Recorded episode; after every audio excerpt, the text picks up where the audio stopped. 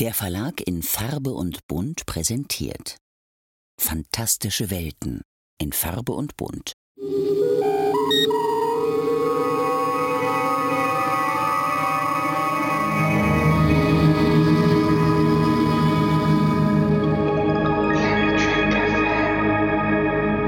Guten Tag. This is Terry Farrell coming from Santa Monica, California to wish you all a fantastic second season rewatch on Planet Trek FM.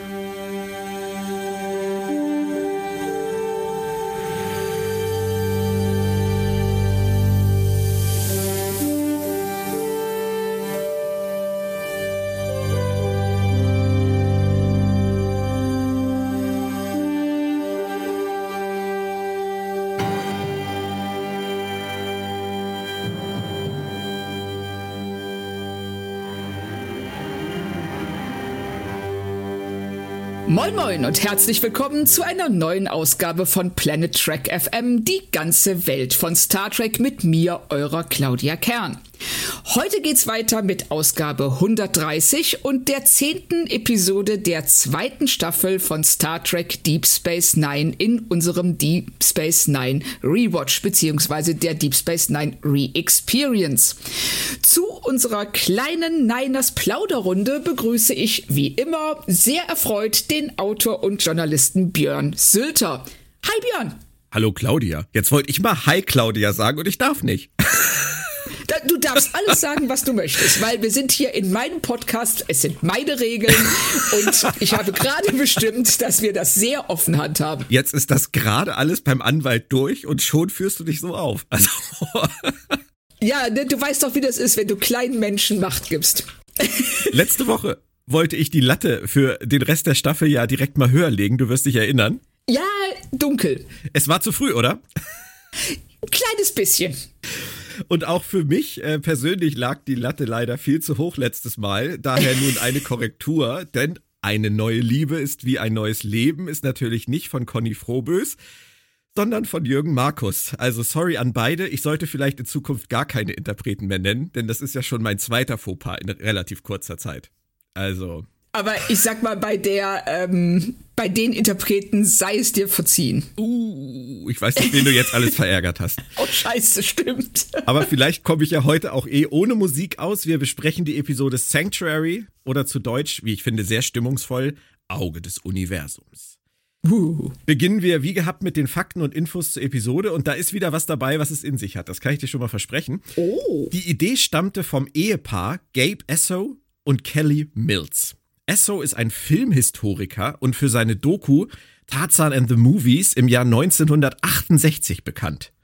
Mills ist nicht nur die Tochter von Psychodarstellerin Vera Miles, sondern war auch selber Schauspielerin. Zum Beispiel in Buck Rogers in the 25th Century an der Seite ihrer Mutter und an der Seite von Kang-Schauspieler Michael Ansara. Für beide war es der einzige Star Trek-Beitrag. Das Drehbuch schrieb dann auf der Basis der Idee Frederick Rappaport, der das nur an Move Along Home, Chula das Spiel in Staffel 1 und eben hier für Star Trek tat. Danach war es für ihn dann auch mit Trek schon vorbei. Aber wir erinnern uns, Rappaport ist ein Freund von Ira Stephen Bear und war auch bei ihm, als Bear erstmals James Darren traf und entschied, ihn später als Vic Fontaine zu besetzen. Zum Entstehungsprozess sollten wir definitiv auch noch was sagen. Das war ja schon bei der letzten Folge spannend, aber hier finde ich es auch total super. Esso und Mills hatten nämlich laut Frederick Rappaport nichts anderes abgeliefert, außer eine sehr schlichte Prämisse, die da lautete, Leute werden von DS9 gerettet und Millionen folgen ihnen nach auf der Suche nach Schutz. Das war's. Also ich sag mal, wenn die Pitches damals so aussahen, hätte ich mir auch mal einen zutrauen sollen. Das hätte ich auch geschafft. Ich, ich wollte gerade sagen, das ist jetzt nicht sehr ausgearbeitet.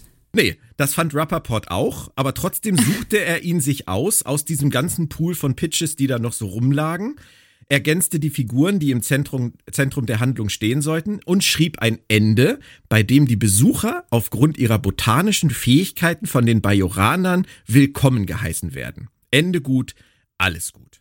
Oha. Doch wir kennen das schon, dann kam Michael Piller zur Tür herein. Düdüm. Ihm gefiel das Happy End nämlich überhaupt nicht und er schrieb es um. Ins absolute Gegenteil. Und Rappaport war absolut bei ihm, weil er es selber unrealistisch fand, dass eine Kultur so eine Menge an Fremden einfach willkommen heißen würde. Wie siehst du das? Bei wem bist du da? Ähm, also, ja, es kommt immer darauf an, wie sie es machen. Also hier ähm, erstmal eine solche Menge. Wie viele Bajoraner gibt es denn eigentlich? Keine Ahnung. Das, das sind doch nicht nur 15, oder? Nö. Ich meine, wir sehen nie mehr als 15, aber das sind ja schon eine Menge. Und drei Millionen Leute auf dem ganzen Planeten verteilt, finde ich jetzt nicht so mega viel. Nee, vor allem, wenn es scheiß stimmt, dass die, wie wurde das formuliert, die komplette Nordhalbkugel eigentlich unbesiedelt ist. Ja, also im ähm, Original sagen sie Northern Peninsula, also die nördliche Halbinsel. Was ähm, aber wahrscheinlich auch, also ich sag mal vielleicht so groß wie Sibirien oder Alaska, da passen auch locker drei Millionen Leute rein. Logisch. Und, ja. ne, und wenn die in der Lage sind, ähm, diese, ähm, diese Gegend fruchtbar zu machen und zu bewirtschaften, dann ist das ja ein Plus für alle. Ah, jetzt bist du ja schon hammerhart in der Folge drin. Ja, richtig. Also deshalb einfach nur so diese Ansicht von Michael Piller. Ich weiß nicht, also ich hätte das, je nachdem, wie sie es angehen, hätte ich ein Happy End tatsächlich gut und richtig gefunden. Ja, es, es, wundert mich, und es wunderte mich ja auch schon bei der letzten Folge, da war es ja auch schon so, dass der Autor des Originalpitches am Ende mit der Umschreibung glücklicher war als mit seiner eigenen Version. Ja. Und hier ist es auch so. Finde ich ein bisschen schräg. Also wenn ich mir vorstelle, dass man da so sitzt und man hat irgendwas abgeliefert, vielleicht aus voller Überzeugung und das wird ins Gegenteil verkehrt und dann sagt man, ja, eigentlich war die Idee doch besser, meine war kacke. Das ist irgendwie, oder man musste es damals sagen. Um noch ich wollte gerade sagen, also ähm, vielleicht haben wir, ist das hier weniger eine Frage von Gefallen als von, ich hätte gern noch mal einen Job.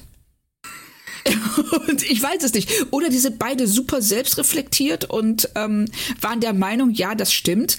Aber zumindest in der letzten Folge ähm, bin ich ganz und gar nicht der Meinung, dass das funktioniert hat. Ja. Regie führte derweil äh, eine Legende, nämlich wieder mal Les Landau in seiner 38. von 59 Trackarbeiten und der vierten von insgesamt 14 bei Deep Space Nine. Zum Schluss noch was zu den Einschaltquoten. DS9 fiel am 28. November 1993 mit der letzten Episode des Kalenderjahres vor der Pause auf ein 8.9 Rating und somit auf nur noch knapp 8 Millionen Zuschauer. Damit endete dann übrigens auch die Ausstrahlung in diesem Jahr. Deep Space Nine war ja Anfang des Jahres gestartet und ist also fast bis Mitte der zweiten Staffel im Kalenderjahr 93 durchgelaufen. TNG sendete einen Tag später am 29. November die Episode Parallels, Parallelen, übrigens von Brennan Braga geschrieben, und erreichte satte 12,8 Millionen Fans, also fast 5 Millionen mehr als Deep Space Nine.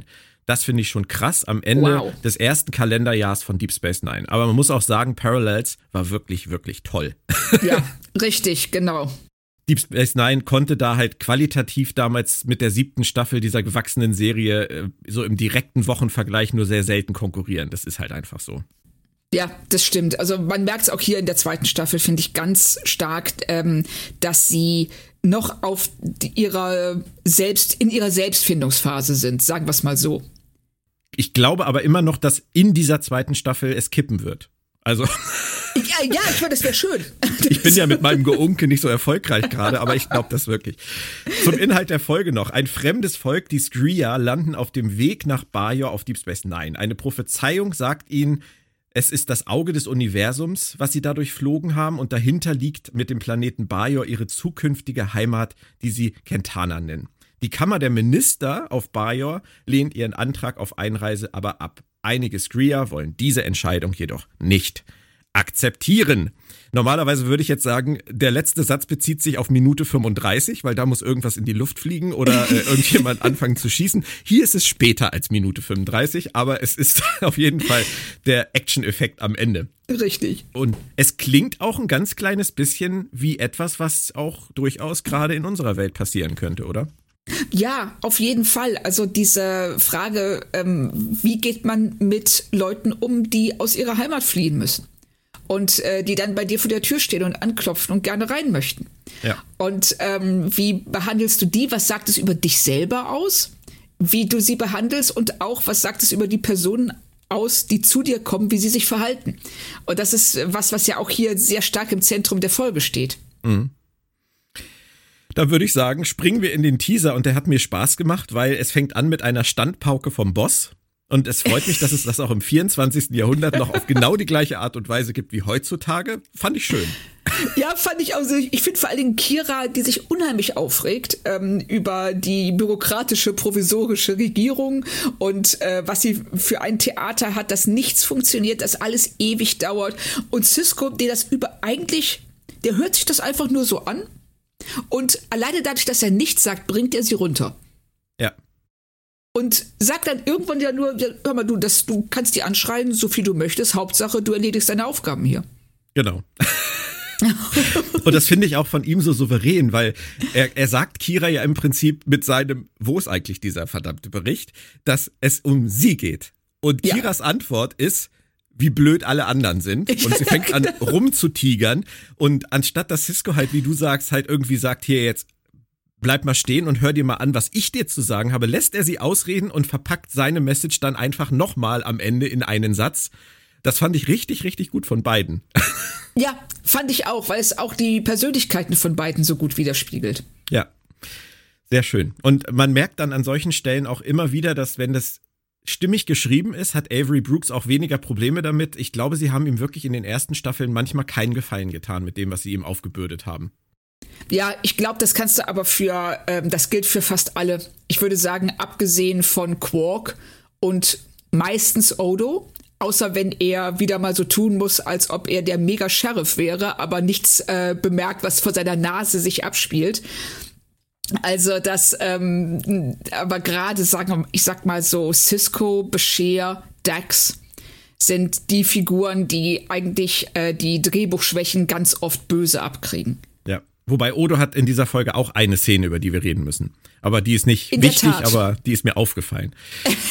Im Quarks spielt dann ein Mann namens Varani, ein Bajoraner, ein Flötenlied. Kam dir das irgendwie bekannt vor? Jetzt mal so zum Thema Musik zurück. Also ich habe auch gedacht so, hm, kann das sein, dass keiner Bock hatte, ein extra ein Stück dafür zu schreiben? Und dann haben sie gesagt, hör mal, wir haben hier noch sowas rumliegen, benutzen wir eh für den ähm, für äh, äh, die Eröffnungssequenz. Also Kannst du das auf, der, auf deiner Blockflöte spielen? Du bist so zynisch. ich fand das total schön, das mal als Flötenmusik zu hören. Nein, ich fand es auch schön. Also ich finde die ganze Szene eigentlich sehr schön, weil ähm, Varani auch ganz großartig gespielt von William Shallard. Ja. der ja ne, auch ein sehr, sehr guter Charakterdarsteller war, der ähm, der dann eben die ganzen ähm, Zuhörer in seinen Bann zieht und ähm, da so eine wirklich sehr ja getragene Stimmung, fast schon melancholische Stimmung durch äh, diese Version des ähm, Titelsongs mhm. erschafft. Und ähm, ist, ich fand das wirklich sehr gut gemacht, vor allen Dingen auch Quarks Reaktion darauf. Ja, und auch, dass es halt wirklich darum geht, dass diese kulturellen Einrichtungen erst wieder richtig aufgebaut werden müssen und dass er deswegen lange nicht richtig spielen konnte und dann jetzt hier halt endlich wieder Publikum findet, dass sie diesen kulturellen Aspekt auch bei Deep Space Nine auf der Station mit reinbringen. Das finde ich wirklich schön. Ja, ich, ich fand das auch schön. Ich hätte es noch schöner gefunden, wenn danach irgendwas mit dieser Information passiert wäre. Ja, Übrigens, William Schallert äh, ist ja auch aus Star Trek bekannt ähm, nicht nur aus, aus ganz anderen tollen Rollen, sondern er hat in der Originalserie In the Trouble with Tribbles hat er Niels Baris gespielt. Ja. Und ähm, deswegen ist das natürlich auch doppelt cool, dass sie ihn hier zurückgeholt haben, auch wenn die Rolle jetzt äh, zugegebenermaßen klein ist. Ja, also ich hatte den Eindruck, das war sowas wie, ähm, die kommen morgens auf ein Set und sehen so in der Kantine so, sag mal, ist das der Bill Shallard? Quatsch ihn doch mal an, ob er gerade Zeit hat für eine halbe Stunde. So. Frag ihn mal, ob er Flöte spielen kann. Ja, genau so. Bill, sag mal, kannst du, kannst du Flöte spielen? Weil wir haben hier noch der Schauspieler, der hat Magen-Darm. Vielleicht hast du gerade Zeit. So. Äh, du bist echt eine, eine Zynikerin. Furchtbar. Ich weiß gar nicht, was heute los ist. Aber okay, ganz belegte Stimme. Aber ähm, apropos belegte Stimme, ähm, Morn heult der Typ ist einfach zu emotional, oder? Ja, also. aber auch diese ähm, äh, Sternflottenoffizierin, die, die sich dann so an seine Schulter anlehnt. So, so sich mit dem Kinn bei ihm auf die Schulter aufstützt und ähm, Varani zuhört. Und natürlich sehr schön, wie Quark ähm, davon ja überhaupt nicht angetan ist. Also auch diese Schönheit des Moments prallt ja völlig an ihm ab, weil er sieht einfach nur die leere Kasse. Ja, und ich meine, hallo, er, er, sagt, das zerschießt ihm seine stündlich errechneten Indikatoren bezüglich des zukünftigen Geschäftsergebnisses. Das ist ein zwanghafter Buchhalter, der Typ, und ich weiß, wovon ich rede. ja, genau. So. Das ist schlimm. Richtig, und er rechnet das hoch auf die 24 Stunden und wenn das so weitergeht. 26. 26, genau richtig, Entschuldigung. Sagt dir der Buchhalter. Ja. Das verfälscht alles, wenn du mit 24 genau, rechnest. Die ganzen Claudia. Bilanzen. Ja. Aber ich finde es gut, dass er dafür Zeit hat. Ja, ja, richtig, weil er, also so viel scheint er nicht los zu sein, wenn er ähm, da so ähm, penibel sein kann. Das ist meine Antwort immer, wenn Leute mich fragen, stellst du eigentlich irgendwann auch mal deine Rechnung? Dann antworte ich immer, eigentlich arbeite ich lieber. Also, das sollte Quark vielleicht auch mal tun. Vielleicht wirkt sich das dann auch auf seine Statistik aus. Richtig. Das, ähm, aber es ist ja auch ein sehr schöner Moment, dass ähm, Kira ihn aber dann doch ernst nimmt. Weil er sagt, hör mal, du hast mir einen Typen aufgedrängt als, hm. ähm, ja, als Musiker, der jetzt hier die, das Publikum unterhalten soll. Das Publikum ist so von dem in seinen Bann gezogen, dass es ähm, nicht mehr konsumiert, was ja der Hauptgrund ist, dass, weshalb Quark die ähm, in seinem Laden haben will. Also geh mal zu dem Typen und sag ihm, er soll was anderes spielen. Also mehr U-Musik als E. Ja, und vor allem äh, irgendwas, wobei man auch Dabo rufen kann und nicht Dabo flüstern muss. es ist vielleicht nicht ganz der richtige Ort für so ein Konzert, aber ich finde es toll, dass sie es machen. Ja, ich finde es auch gut und die Szene, ähm, auch wenn sie für sich sehr allein steht, ähm, erfüllt ja auch im Grunde genommen nur eine einzige Funktion. Nämlich sie zeigt, dass Kira zu Flüchtlingen nett sein kann. Weil was anderes ist ja Verani nicht. Verani ist jemand, der ähm, so wie der Rest von Bajor halt sehr gelitten hat unter der äh, kardassianischen äh, Bes äh, Besetzung und der jetzt eben heimatlos ist und sie besorgt ihm eine Heimat und damit macht das Drehbuch direkt klar, guck mal, Kira kümmert sich um Leute, die alles verloren haben und hilft denen. Wow. Also, dass, dir, dass das diesen Zweck erfüllt, darauf bin ich nicht gekommen. Das ist mir tatsächlich gestern Nacht vorm Einschlafen eingefallen. Ich habe es doch schnell aufgeschrieben. Nein, das ist, das ist tatsächlich sehr schön. Aber das ist mir wirklich durchgerutscht. Das, also ich habe das auch tatsächlich nie in Frage gestellt, dass Kira daran interessiert ist, ähm, Flüchtlingen oder, oder Menschen oder Individuen zu helfen, die in Gefahr sind oder so. Ich denke da an Progress, Malibox Mond aus der ersten Staffel. Ja. Ähm, das ist ja eigentlich ihr Ding. Aber natürlich steht sie hier am Ende ja so ein bisschen am Pranger. Richtig. Und ähm, das, deshalb machen sie am Anfang, also es würde mich auch nicht wundern, wenn sie die Szene ähm, später noch reingeschrieben hätten, um eben ganz klar zu machen, hey, das hat nichts mit ihr persönlich zu tun. Das ist nicht so, dass ihr das egal ist. Sie kümmert sich. Sie hat da auch, das ist ihr Bedürfnis, Leuten zu helfen. Und damit sichern sie sich praktisch ab, dass Kira am Ende nicht ähm, unsympathisch wirkt oder gleichgültig doppelt sogar noch, weil die ganze Szene mit Cisco ja genau das gleiche sagt, nämlich Kira kämpft für die Menschen, während die Bürokraten ihr Knüppel zwischen die Beine werfen. Ja, genau so ist es. Stimmt, hast du recht. Schön. Sehr schön. noch ein kleiner Fun Fact über die Szene aus Quarks Bar. Ähm, die Bajoraner klatschen hier noch anders als später in der Serie. Die haben nämlich eine, eine besondere Art zu klatschen und hier klatschen sie, wie wir das heute auf der Erde tun. Stimmt, richtig. Das da ist mir auch nicht, noch nicht drauf gekommen.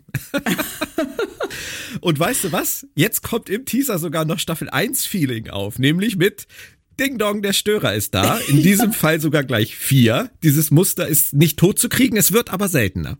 Ja, es, also sie kommen von dem Trip ein bisschen runter, aber ich, ich musste auch daran denken, dass das wirklich so ungefähr die Eröffnung von jeder Folge aus der ersten Staffel ist.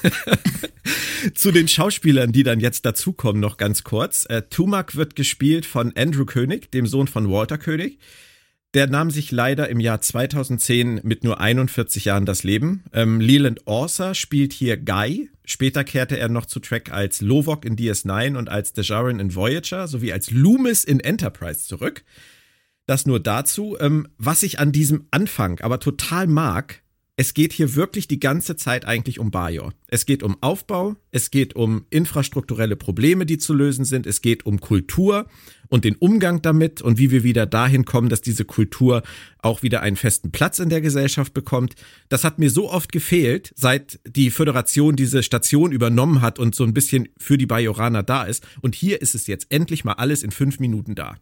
Ja, das ähm, bringen sie jetzt endlich mal und das ist auch, wie du schon sagst, es ist längst überfällig und wir erfahren ja auch im weiteren Verlauf Dinge, bei denen ich ein paar Mal echt überrascht war. Und ähm, das, da kommen wir später noch zu, wenn wir die Minister treffen, weil das sind schon Dinge, die ich gerne früher gewusst hätte und auch bei dem mich bei dem ich mich wundere über die Handlung der Föderation oder das beziehungsweise das Nichthandeln der Föderation. Das ist witzig, weil genau den Punkt habe ich mir auch aufgeschrieben. Da kommen ja, wir nachher oder? zu. Ja, ja, das ist, das ist, das ist krass beides, was du gerade gesagt hast. Ne, das sticht so raus. Ja. Also trotzdem, an dieser Stelle, an der wir jetzt sind, ähm, würde ich sagen, Einstieg gelungen, aber es blieben halt noch sieben, ein, 37,5 Minuten übrig. Und äh, da kann es dann eigentlich nur schwieriger ja. werden, wenn noch so viel Zeit auf der Uhr ist.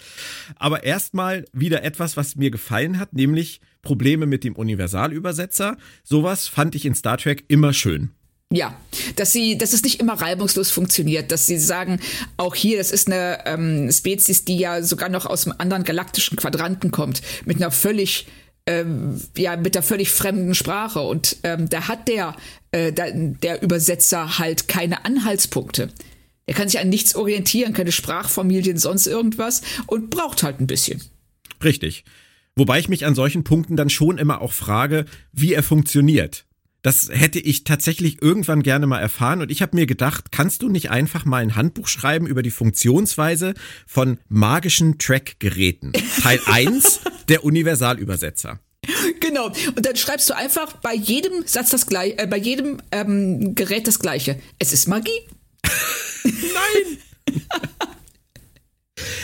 Ich hätte das wirklich gerne mal. Also, ich meine, die, die stehen dann da und dann zeigt Kira auf eine Wand und sagt Wand. So, ab dem Moment sagt, sagt die Frau, mit der sie redet, an der Stelle, wo sie Wand sagt, nicht mehr Haus sondern Wand. So, und so macht ja. man das den ganzen Tag, bis man irgendwie, aber mehr ist es doch nicht. Was, was soll denn der Universalübersetzer daraus ableiten, wenn jemand da steht und vor sich hin brabbelt? Ja, das, wenn du keinerlei, ähm, keinerlei Anhaltspunkt hast. Ne, da, da, sind wir wieder beim äh, Rosetta-Stein. Ja. Das ist, du kannst die Hieroglyphen nicht übersetzen, wenn dir jeglicher Zugang dazu fehlt. Du brauchst irgendetwas, was dir einen Anhaltspunkt gibt, ähm, etwas, an dem du dich orientieren kannst, um diese Sprache aufzudröseln. Weißt du, wie so ein, wenn du, wenn du irgendwie ein Kabelwirrwarr vor dir hast und ähm, du brauchst den Anfang von diesem Kabel. Sonst ähm, Christus niemals entwirrt. Ja, aber das ist halt das, was ich mich frage. Ob es dann reicht zu wissen, dass äh, Wand Wand heißt oder dass Joel Wand heißt, dass mir das dann erschließt, dass äh, Joel Kabel heißt. weißt du, das ist, warum das so funktioniert oder warum das genug Kontext ist über diese Kultur und diese Sprache, um dann daraus immer mehr abzuleiten. Ich verstehe es nicht, aber das macht auch nichts. ich sehe es trotzdem gerne, wenn es passiert ja. und Genau, ich finde es auch. Also ich finde gerade so, ähm, das hatten wir ja auch in Discovery, die Frage, wie kommunizierst du mit Wesen, die ähm, dir so fremd sind? Ja. Und hier sind es ja wenigstens Humanoide und die, man kann davon ausgehen, dass Sprache sich bei denen ähnlich entwickelt hat wie auf der Erde. Und es gibt ja nur so und so viele verschiedene Sprachmuster, die wir haben. Und ähm, wahrscheinlich wird der äh, Universalübersetzer sich da einfach dran entlanghangeln und gucken, welches von denen trifft zu. Ja. Aber es ist schon Magie, letzten Endes. Es ist okay, es ist Magie. Also werden es kurze Bücher, das freut mich natürlich bei den Papierpreisen aktuell. Es ist immer gut, wenn es nur vier Seiten sind oder so. Aber, ja, das ähm, reicht auch. So, solange es bezahlt wird wie 200, bin ich damit auch völlig einverstanden. Ah, ich krieg schon wieder so einen trockenen Hals. Also an Kiras Stelle muss ich dir ganz ehrlich sagen, ich hätte diese Besucher nicht über die knackevolle Promenade geführt. So verängstigt, wie die wirken. Ja, also ich fand diese ganze Sequenz auch echt fragwürdig. Also zum einen laufen die da lang wie, ich sag mal, wie, wie äh, Neandertaler, die du ähm, auf den Köln-Bonner Flughafen schickst. Das, äh, dann hast du Odo, der die ganze Zeit neben denen herläuft und sagt, nein, leg das hin, das fasst du nicht an, lass das. es ist Comedy. Ja, es ist Comedy. So, in dem Moment, in dieser Szene erweckt die Folge den Eindruck, dass wir Comedy erleben. Mhm. Na, also auch mit diesen grenzdebilen Söhnen von, ähm, wie heißt sie, Hannik? Hannik, ja. Das, also wie die sich, also die, das sind ja keine Dreijährigen. Na, die, die sollen ja, was sollen die sein? 15, 16 oder so. Ja, sie zeichnen da ein, sagen wir mal, interessantes Bild von Farmern. Ja. Also das sind so, das, das, das ist so ein Bild, wie man es so ähm, kennt aus so, ja, ähm, ganz billigen Komödien, wo ähm, äh, die dummen Landbewohner in die Stadt kommen. Richtig, sie hätten es ein bisschen runterfahren können, indem die sich nicht ganz so kasperhaft benehmen. Ja. Die können ja begeistert sein, die können ja auch staunen, weil sie vielleicht so eine Station noch nie gesehen haben. Das ist ja, ja ist ja völlig okay. Aber so wie sie es halt spielen, wie du halt sagst, das ist halt so eine, ja, so eine wirre Rasselbande, die da halt über die Station läuft und alle so, wow, in alle Richtungen. Das ist, ist schon interessant, aber es ist irgendwie auch ein süßer Shopping-Bummel. Also ich fand das jetzt, fand das eigentlich ganz witzig. Ja, ich fand's. Und, äh, ja, also es äh, suggeriert, dass die Folge in eine völlig andere Richtung geht, als sie dann stimmt. letztendlich gehen wird. Und mhm. ähm, ich finde, das ähm, ragt so so ganz komisch aus dem Rest der Folge raus. Und auch noch was anderes, da kommen wir sicherlich später noch zu, nämlich was das Matriarchat angeht, dieses ähm, Volks. Da kommen wir noch zu, ja. Auf jeden Fall, ja. Nein, also ich, es ist halt an dieser Stelle auch zweischneidig. Ich finde zum Beispiel Odo total herrlich. Ich ja. finde auch, er spielt das total toll. Aber auf der anderen Seite schreiben sie ihn da halt auch wieder auf eine Comedy-Art und Weise, die ihn jetzt nicht besonders kompetent wirken lässt, weil er so, so wenig stressresistent ist. Ja, genau. Er ist einfach viel zu schnell genervt davon. Ja. Und das sollte ja eigentlich nicht sein. Er sollte Gelassenheit und Souveränität ausstrahlen. Und ähm, auch schon alleine für diese ähm, Flüchtlinge die sie da aufgenommen haben, dass die, dass die merken so, hey, wir sind hier in Sicherheit und da ist nicht einer, der mir die ganze Zeit auf die Finger haut, obwohl ich überhaupt nicht, vielleicht überhaupt nicht verstehe, dass man Sachen kaufen kann. Und deswegen hätte ich sie nicht über die Promenade geführt. Aber egal. Wo wir wieder, ne, der Kreis schließt sich. Der Kreis Man hätte dann sich. vielleicht doch ähm, die Hintertür nehmen sollen zur Krankenstation. Es geht auch beamen sonst übrigens, aber egal. Ähm, ich fand's aber dann wieder sehr clever von Cisco, wie er da steht, so Arme verschränkt und sagt, äh, ihr macht das schon. Ja, genau, richtig. So, ich bin raus. genau. Er ist der Einzige, der sich das einfach nur interessiert anguckt und dann sagt, ich muss wieder auf die Ops. Ja, genau, oh, so spät schon. genau. Aber sag mal, Claudia, haben wir eigentlich schon über die Frisur von Hanik geredet? Nein, wir haben noch nicht über die Frisur von Hanik geredet, aber ich muss sagen, ähm, wir wissen jetzt endlich, wer für das Ozonloch verantwortlich war in den 90ern. also wäre das keine Frisur für dich, vielleicht für die nächste FedCon?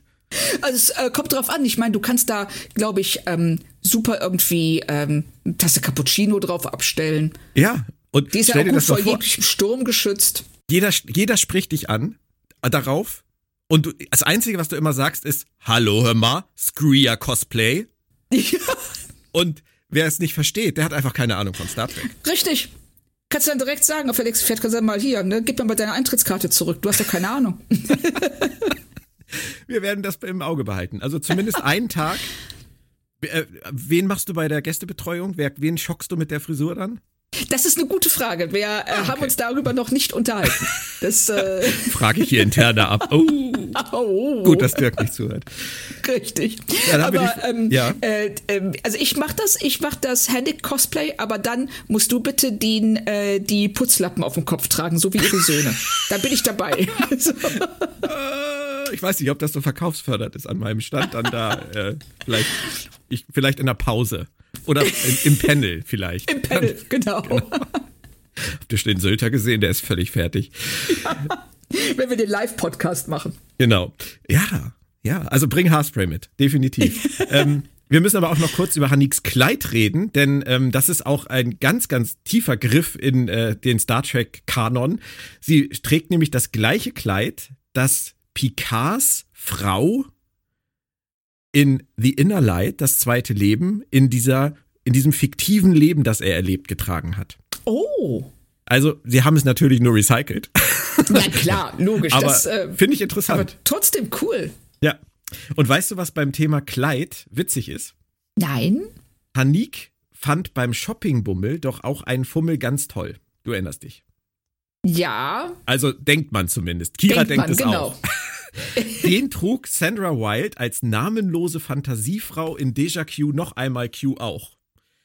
Und im gleichen Shop daneben konnte man noch die Outfits von Jarena aus Code of Honor, der Ehrenkodex, eine Folge zum Vergessen übrigens, und yep. den von Janice Menheim aus We'll Always Have Paris, Begegnung mit der Vergangenheit, beide aus TNG sehen. Also tolle Mode setzt oh. sich offensichtlich immer wieder durch. Wir haben hier ja. vier Kleider, die wir schon vorher mal gesehen haben. Irre. Ja, und es scheinen auch alle Kleider von der Stange zu tragen. so. Aber genug von Mode. Der Übersetzer funktioniert dann langsam. Suchen. Erst habe ich an was Packlet-artiges äh, gedacht, so wir suchen Sachen oder so, aber nein, es klappt dann doch alles sehr schnell. Magie. Und ähm, ist dann eigentlich wie bei Disco am Ende von Staffel 4. Ja, Richtig. Also es geht äh, rubbel die Katz innerhalb genau. von äh, einem Promenadenspaziergang ähm, haben wir dann alle Kommunikationsprobleme gelöst und kommen dann direkt ähm, dazu, was weshalb die Screens da sind und ähm, ist ja auch interessant, was da passiert ist und wie ihre Kultur aussieht. Ja, ist ja, ist ja auch interessanter, als die ganze Folge nur Universalübersetzer versuchen zuzuhören, wahrscheinlich. Stimmt. Und sicherlich auch für die Schauspieler deutlich einfacher zu spielen. Ja, und noch eins, und das soll jetzt auch gar nicht gegen Disco oder so gehen oder gegen Deep Space Nine oder gegen die Folge. Es ist ja einfach Fakt, die Kommunikationsbarriere ist ja hier nur ein ganz, ganz kleiner Teilaspekt der Folge. Und nicht Kern der ganzen Handlung, wie in Staffel 4 bei Disco. Von daher kann ich das hier ohne Probleme akzeptieren. Ja, also, weil sie müssen ja auch irgendwie mit der Handlung weitermachen und die Handlung basiert äh, darauf, dass wir die Figuren verstehen. Sonst ähm, ergibt das auch alles keinen Sinn und es wäre dann auch irgendwann nur ja nervig und ähm, unnütz gewesen. Also es war schon richtig, dass sie hier relativ schnell das abgehakt haben und zum nächsten Thema übergehen. Und wir merken uns mal für den Hinterkopf, äh, das Problem ist, noch drei Millionen, hattest du schon gesagt, warten im Gamma-Quadranten. Genau. Und ähm, wir hören ja auch, dass ähm, sie unterdrückt worden sind. Ja. Von diesen Tirogarans. Ja. Nicht und äh, wurden wie Sklaven gehalten, konnten aber fliehen. Und dann kommt ja der große Moment, als wir erfahren, dass Dominion steckt dahinter. Ja, und wahrscheinlich waren diejenigen, die die im Deutschen übrigens auch sehr schön Terogoraner ähm, ähm, angegriffen haben, waren die wohl die Jem'Hadar, schätze ich mal. Es klingt für mich zumindest so. Also es Richtig. ist auf jeden Fall die zweite Anspielung aufs Dominion und das machen sie gut. So, das ist auch wieder so ein Oh-Moment, wo alle dann so sich angucken und was passiert hier? Ja, das finde ich, find ich nett. Das, das fand ich auch gut. Was ich weniger gut fand, ist, dass niemand das hinterfragt. Die Screens, ne, die stellen sich dahin und sagen, oh ja, ne, wir sind ähm, voll die armen Schweine, wir sind jahrhundertelang unterdrückt worden, aber hey, jetzt konnten wir fliehen. Und keiner sagt, ähm, habt ihr irgendeinen Beweis dafür? so. Das passiert alles offscreen. Ich, ich glaube auch, so offscreen geht jemand auf das Gabba-Quadrant Wikipedia und äh, googelt erstmal Screens. Genau. Und ergänzt das, was sie gerade erfahren haben. Ja, genau so. Fürs nächste so, Briefing. Aber, es, aber eine sehr, also sehr schön fand ich den ähm, Austausch zwischen Dax und Bashir. Wenn Herr Nick erzählt, dass ähm, alle ihre, ähm, dass sie also nur Frauen in ähm, Kommandopositionen oder in führenden Positionen haben, weil Männer zu emotional sind. Das finde ich unfair. Das ist so, ja, genau. Und dann, und dann fragt ja Dax, hakt danach, so, are all your leaders women? Und äh, als dann Herr Nix sagt, ja, dann Bashirs völlig ungläubiges All of them? und wo ja dann Dex nochmal sich zu ihm umdreht und sagt, You heard her, Julian. ne, so, so von wegen, du hast es doch gehört, Julian, jetzt halt doch mal die Klappe. Das ist Decks Variante von Hör mal. Ja, genau, hör mal. Jetzt komm mal drüber weg. so. Ja, der lebt schon ein bisschen hinterm Mond, ne? Also zumindest ja. schreiben sie ihn gerade so. Ja, sie schreiben, sie, da ne, waren wir ja eben schon bei, sie legen ihm wirklich ganz oft Dialogzeilen in den Mund, die niemand anders sagen würde. Ja. so. Wen haben wir denn noch? wir könnten O'Brien nehmen. Nee, das macht Colmini nicht. Genau, Colm, nee, Colmini haut dir das Drehbuch um die Ohren. Das macht er nicht. Nimm den hier, der Siddick, der macht das. Genau, hat er wenigstens zwei Sätze in dieser Folge. der freut sich. Die Skria suchen auf jeden Fall eine neue Heimat auf dieser Seite des Wurmlochs, ähm, um dort eine Welt zu finden, die viel Leid ertragen hat und diese wieder mit aufzubauen. Warum bin ich der Einzige gewesen an dieser Stelle, der gedacht hat, dass das Bajor sein muss? wow, also deine prophetische Gaben, die ist wirklich unglaublich. Aber es ist wirklich so an, an dem Punkt, als sie das sagt, dass nicht alle in dem Raum Kira angucken. Das hat mich gewundert, weil wir sind ja nicht die Einzigen, die das merken. Nein. Aber ich glaube, die Folge möchte oder die Folge glaubt an der Stelle, dass es nicht offensichtlich ist. Was ich, ähm, das, ich, Weil, ja, du hast recht. Sonst verkaufen, sonst verkaufen sie ihre Figuren für blöd. Ja. Und das finde ich nämlich das, ähm, ja, das Unschöne an dieser Szene, dass genau das passiert. Weil wir alle sitzen davor, ja, ja, alles klar, Spager. Und ähm, die Figuren sind so, oh ja, echt? ja, und vor allem dann noch, dann werden wir jetzt mal nach geeigneten ja, Planeten suchen. Richtig. Und sie müssen, oh, guck mal, wir haben ja einen unbewohnten Planeten. Wie deckt sich das mit einem Planet, auf dem Leid herrscht und dem wir Freude bringen können? Ja, ja, es ist eine interessante Frage. Also da hatten sie alle den zweiten Kaffee des Tages noch nicht. Definitiv. So fühle ich mich dann auch immer. Ähm, Kira geht dann ja erstmal zum Frauengespräch zu Hanik äh, in ihr Quartier. Ich hatte an der Stelle nur die Hoffnung, dass sie sich keine Frisurtipps holen will, wobei die beiden ja nicht so weit auseinander sind. Ähm, das Interessantere fand ich allerdings, wie neugierig ist Kira bitte? Ich meine, sind das ihre Ehemänner? Alle? Und schlafen sie auch mit beiden? Äh, da muss ich als Mann wieder fragen, ist das bei euch Frauen so? So ein typischer Girls Talk kurz nach dem ersten Kennenlernen? Ja, ich fand das auch äh, derartig distanzlos von Kira. Dass sie auch mit so einer, äh, mit so einer staunenden Neugier auch so ein bisschen so, was echt jetzt?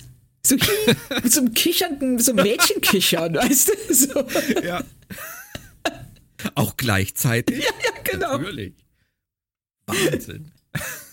Fand ich irgendwie schräg. Ja, war es auch. Also, es, das sind so Szenen, das, das muss ich auch ganz ehrlich sagen, das ist für mich immer relativ schwierig, weil ich finde die auf der einen Seite meistens total super. Mir machen die Spaß. Ich amüsiere mich dabei, ich habe ein Grinsen im Gesicht und du darfst halt nicht drüber nachdenken. Ja, Genau das ist es. Es ist äh, wie mit den ganzen Quark-Szenen, ähm, äh, in denen äh, jemand äh, Quark an die Ohren fasst. Du, du darfst keine Sekunde darüber nachdenken, was die Übertragung bei Menschen wäre. Sonst wird das ganz schnell eklig. Ja. Ja, und, das stimmt. Ne, und so kannst du drüber lachen und ähm, auch, auch hier die Szene. Die Szene an sich ist gut. Die, ähm, auch wenn Kira ihr das Kleid schenkt, weil sie versehentlich dachte, dass äh, Hennig das total toll findet und ähm, sie findet es halt schrecklich. Ja. Beide finden es schrecklich. Beide finden es schrecklich. Und Kira dann auch sehr schön, das Fähnchen im Wind. Das, ja, äh, der denkt, ach ja, ich finde das auch total scheußlich. Haha, schöner Witz. Aber schenken wollte ich dir trotzdem. Ja, genau. Weil wenn dir es gefällt, so, hey, ne, wer bin ich, über Geschmack zu urteilen? Genau. Und der beste Satz der Folge an dieser Stelle, es musste auch endlich mal gesagt werden, Hanik findet Männer wohltuend. Ja. Großartig. Also sehr schön. Danke dafür. Hat mich gefreut. Und sie, sie scheint sich ja auch gut um ihre Männer zu kümmern. Also von daher alles in Ordnung. Da kann wahrscheinlich sogar Begier mitleben. Äh, aber das ist ja auch interessant, dass wir auf dieses Matriarchat völlig anders reagieren als auf das Patriarchat der Ferengi. Ja. Ne, bei den Ferengi ähm, sind wir sofort so, oh nein, das geht gar nicht, ist ja furchtbar und die armen Frauen. Und hier drehen sie es um und es wird lächerlich gemacht. Auch nachher in der Szene mit Cisco, wenn er vor den Frauen ähm, ja, Anführerin oder Leiterin dieser Spezies steht und ähm, das auch so ein bisschen belächelt. Ja. Und das fand ich ganz schräg, wie da ähm, die Vorstellung, dass Frauen Männer unterdrücken, als lächerlich empfunden wird, die Vorstellung, dass Männer Frauen unterdrücken, als furchtbar. Ich bin mir nicht sicher, also das, da bin ich vielleicht der Falsche, um das zu beurteilen, aber ich weiß gar nicht, ob sie das lächerlich machen. Sie machen es also total lächerlich. Ja? Ich, ich finde, fand eigentlich eher, Begier macht sich selbst lächerlich mit seiner Reaktion. Und ähm, dieses, ja, das mit, du hast schon recht, also da, da sie das halt alles so, so auf diese lustige Schiene spielen, auch mit Kira, ähm, könnte man den Eindruck gewinnen, dass das dahinter steckt. Aber ja, Cisco, es ist vor allen Dingen Cisco, wenn er okay. in dieser Szene ist, weil er darüber so schmunzelt. Und äh, das hätte er, also ich sag mal, Kira reagiert auf Quark und, äh, und auf den Nagus. Es ist ja eigentlich eine ähnliche Szene, wenn Kira vor dem Nagus steht und ähm, der Nagus da den ekligen alten Mann raushängen lässt ähm, und sie zum Objekt macht, zu seiner sexuellen Begierden. Das, und hier die Frauen, die ähm, ganz überrascht sind, dass ein Mann zu ihnen spricht und es auch so ein bisschen komisch und seltsam finden. Und Cisco das da einfach nur drüber lacht. Du hast recht. Ich finde es aber auch interessant, dass sie offensichtlich ja auch der Meinung sind, dass sie bei den Ferengi Kira so schreiben dürfen, dass sie, was der Nagus sich vorstellt, einfach ignoriert und ihm sagt, es ist mir scheißegal, ob du mit Frauen reden willst oder nicht. Ich habe hier was zu sagen ja. und ich rede jetzt mit dir und du nimmst mich jetzt gefälligst ernst. Das hätte Cisco in der Szene hier mit den Skria-Frauen niemals gesagt. Nein. Gut, die, die behandeln ihn auch nicht so. Das ähm, muss man auch sagen. Nee, aber er also, hat sich trotzdem nie getraut zu sagen, sie können auch mit mir reden. Nee, richtig. Das ist auch interessant, dass die, dass die Autoren sich das bei den Ferengi trauen, die Frau so auftreten zu lassen, bei den Skria sich aber nicht trauen, den Mann so auftreten zu ja. lassen. Also sie messen hier auch mit zweierlei Maß. Also die Unterdrückung von Frauen wird ganz anders geschildert als die von Männern. Es wird auch hier gar nicht ähm, thematisiert, dass es eine Unterdrückung ist. Mhm. Während sie das bei den Ferengi sehr schnell und sehr deutlich tun und auch das sehr äh, schnell verurteilen. Und hier ist das sowas so, hoho, stellt euch mal vor, ich meine, es ist voll lächerlich, aber wenn Frauen das sagen hätten. Und da, da lassen sie schon raushängen, wie auch ihre eigene Weltsicht ist. Zeigen aber auf der anderen Seite halt auch die Stria, gerade Hanik, die sehr klar ist in ihren Äußerungen, warum das so ist. Ja, richtig. Aber das machen die Ferengi auch. Die Ferengi sagen ja, ähm, Frauen sind nicht in der Lage, ähm, Geschäfte zu tätigen, weil sie dafür zu dumm sind. Stimmt. Also es ist, es ist wirklich interessant. Es ist mir auch äh, erst nach der Folge eigentlich klar geworden, wie sehr sie hier ähm, ja ihr die die die ähm, ich sag mal die gesellschaftlichen Verhältnisse auf der Erde, wo es ja meines Wissens nach zumindest heutzutage so gut wie keine matriarchalische Gesellschaft mehr gibt oder vielleicht gar keine. Und ähm, das Gegenteil der Fall ist, das heißt hauptsächlich Männer Frauen unterdrücken. Mhm. Dass äh, sie das in, als in der Umkehrung dann nicht ernst nehmen können, weil es zu weit von ihrer eigenen Realität entfernt ist. Wir merken uns mal für einen Sonderpodcast das Thema Rollenklischees in Star Trek vor. Oh, da kann man super viel rausholen. Hm. Bevor wir jetzt einen zwei Stunden Podcast im Podcast dazu machen, ist das, glaube ich, tatsächlich spannend, sich damit mal über die Serien hinweg zu ja, beschäftigen. Also wahrscheinlich kommen wir schon bei der Classic-Serie nicht mehr weiter, aber. Ja, lass uns das mal machen. Das ist super spannend, auch wie sich das verändert. Von der Classic-Serie, sag ich mal, bis zu Discovery heute. Ja, oh ja. ja das ist, ähm, gerade an solchen Dingen kannst du festmachen, wie sich der Zeitgeist wandelt. Wir haben das ja beim Thema Homosexualität gerade gehabt, ja. bei unserem Disco-Sonderpodcast. Äh, das ist ja auch sehr interessant, wie lange das da gedauert hat, bis da Veränderungen eingetreten ja, sind und wie, richtig. in welch kleinem Rahmen sie da, sich da vorgetastet haben. Ja, ne, und auch ganz seltsam, wenn man bedenkt, dass sie bei anderen Sachen Vorreiter waren, hinken sie hier äh, wirklich teilweise Jahrzehnte hinter Serien zurück, die ansonsten viel konservativer sind. Und ich meine, überleg mal, The Cage, wenn wir jetzt wirklich mal ganz weit zurückgehen, eine der ersten Szenen in The Cage mit einem weiblichen ersten Offizier. Ja. Das war ja noch der Versuch von Roddenberry, das zu etablieren. Und die erste Szene ist, der weibliche Erstoffizier sagt, wir sollten jetzt da rüberfliegen und das machen. Und der Captain sagt, nein, ganz sicher nicht. Und sie trollt sich. Ja. Und du denkst nur so, what the fuck, Gene Roddenberry, what the fuck? Aber ja. das ist die erste, die erste Szene zum Thema Rollenklischees in Star Trek gewesen und die sagt so viel aus. Ja, ja, stimmt. Und dann haben wir Janice, Janice Rand, die nichts anderes machen kann, das äh, darf als Kirk den Kaffee bringen. Genau. Und das, das Tablet hinhalten ja, zum Unterschreiben. Genau. Genau. Zum Diktat, Ja, ja. bitte. Sehr, sehr spannendes Thema, ist aufgeschrieben. Sehr schön, freue ich mich drauf. In der Folge ging es dann weiter, endlich mal wieder, wie ich finde, mit äh, Norg und Jake. Und wir erfahren, Jake hat ein Rendezvous mit einem Dabo-Mädchen, Martha. Das wird später ja noch wichtig. Finde ich gut, dass sie das hier schon mal anteasern. Und ich mag das ja auch immer, wie sie die beiden nutzen, um irgendwie das Verhalten von anderen zu kommentieren, aus einem rein jugendlichen, unbelasteten, naiven Blickwinkel. Das haben sie, finde ich, lange vernachlässigt und ich finde es gut, dass sie es jetzt wieder für sich entdeckt haben. Ja, das hat mir auch sehr gut gefallen, auch wie sie wieder oben auf der Promenade sitzen und das Geschehen unten beobachten. Und ähm, was ich sehr interessant finde, ist, dass sich die äh, Beziehung zwischen Jake und Nog zu drehen beginnt. Weil dadurch, dass Jake ein Date mit einem Dabo-Girl hat, ist er auf einmal in Nogs persönlicher Wahrnehmung deutlich nach oben gestiegen. Und, äh, und Nog denkt jetzt so, ey, der ist cool. Wie kann ich so cool sein? Wie kann ich das erreichen?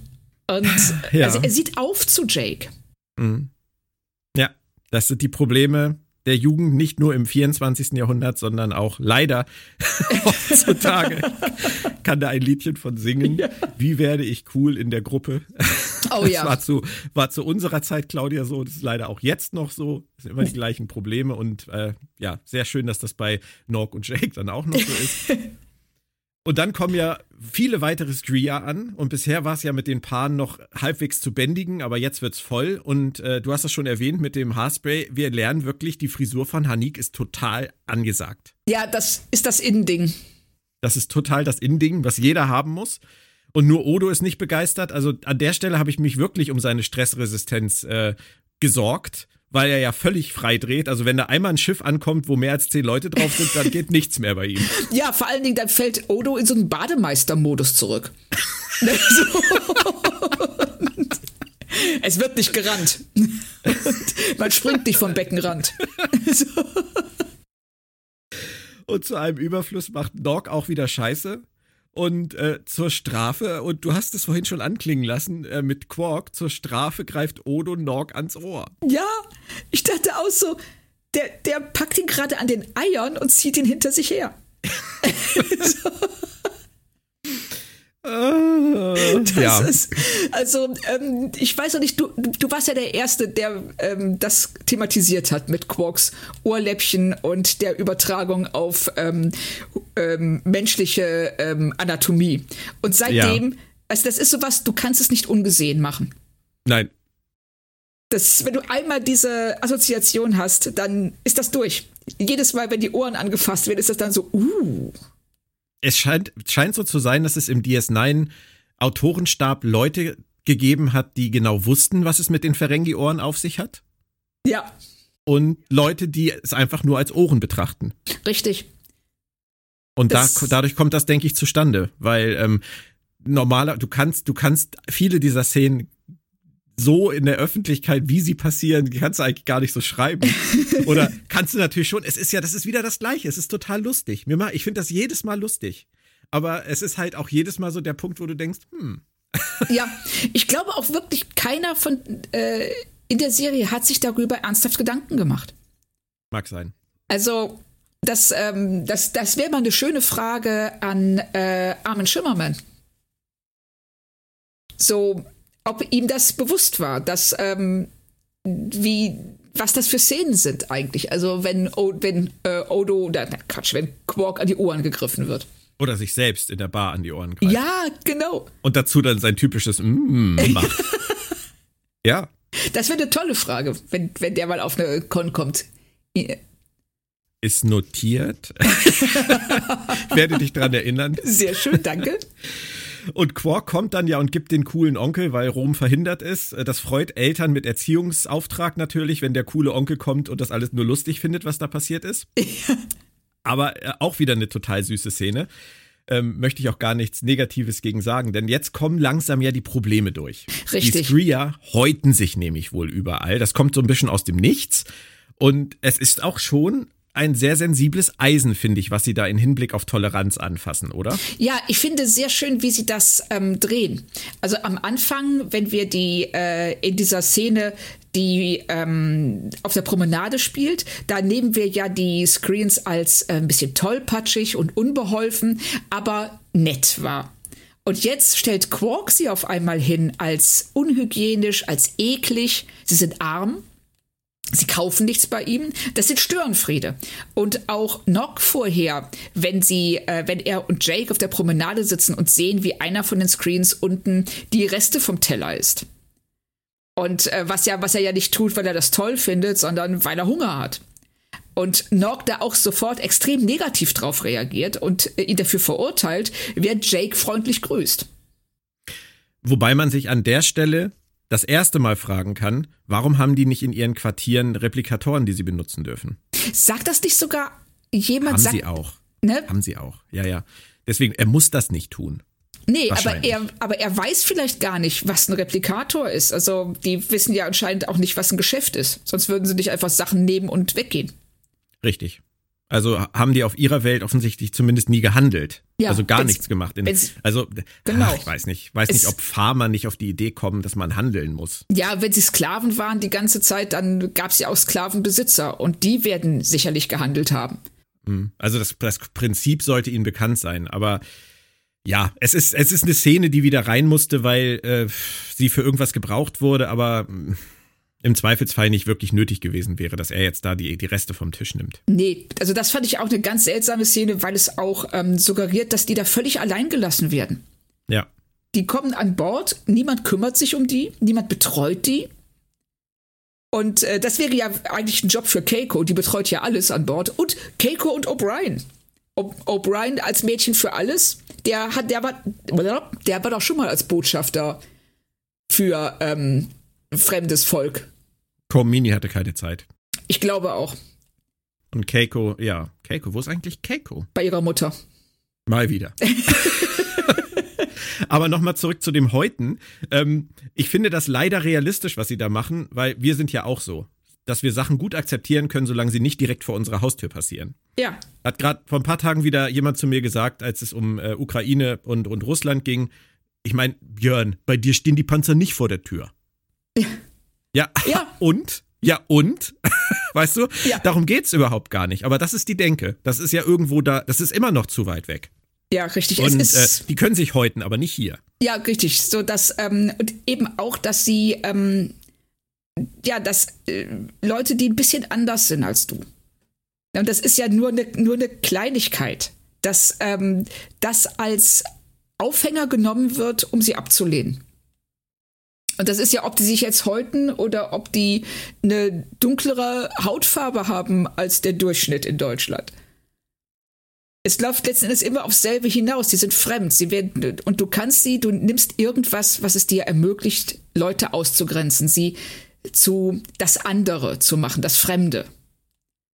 Und genau das macht Quark hier. Also wenn die, ähm, ich bin sicher, es würde ihn überhaupt nicht stören, dass die sich häuten, wenn die äh, mit Latinum um sich werfen würden.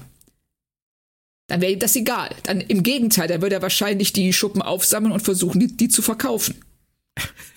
Also, Ja, aus dem Gamma-Quadranten. ja, jetzt zum ersten Mal. Würde er noch Cremes draus machen. Aber er ist halt die einzige Figur, die sowas sagen kann. Ja, weil wir, also auch wieder so ein bisschen zweischneidiges Schwert, weil wir ihn eben nicht richtig ernst nehmen. Ja. Weil da er auch darf- kein Mensch ist. Richtig. Und weil er eben auch, nicht nur weil er kein Mensch ist, wir nehmen ja auch Klingonen und Bajoraner auf eine ganz andere Weise ernst als Ferengi. Fer Ferengi sind immer, dadurch, dass sie so, so Karikaturen sind, kann, können sie Sachen sagen, die wir anderen ähm, Charakteren echt übel nehmen würden.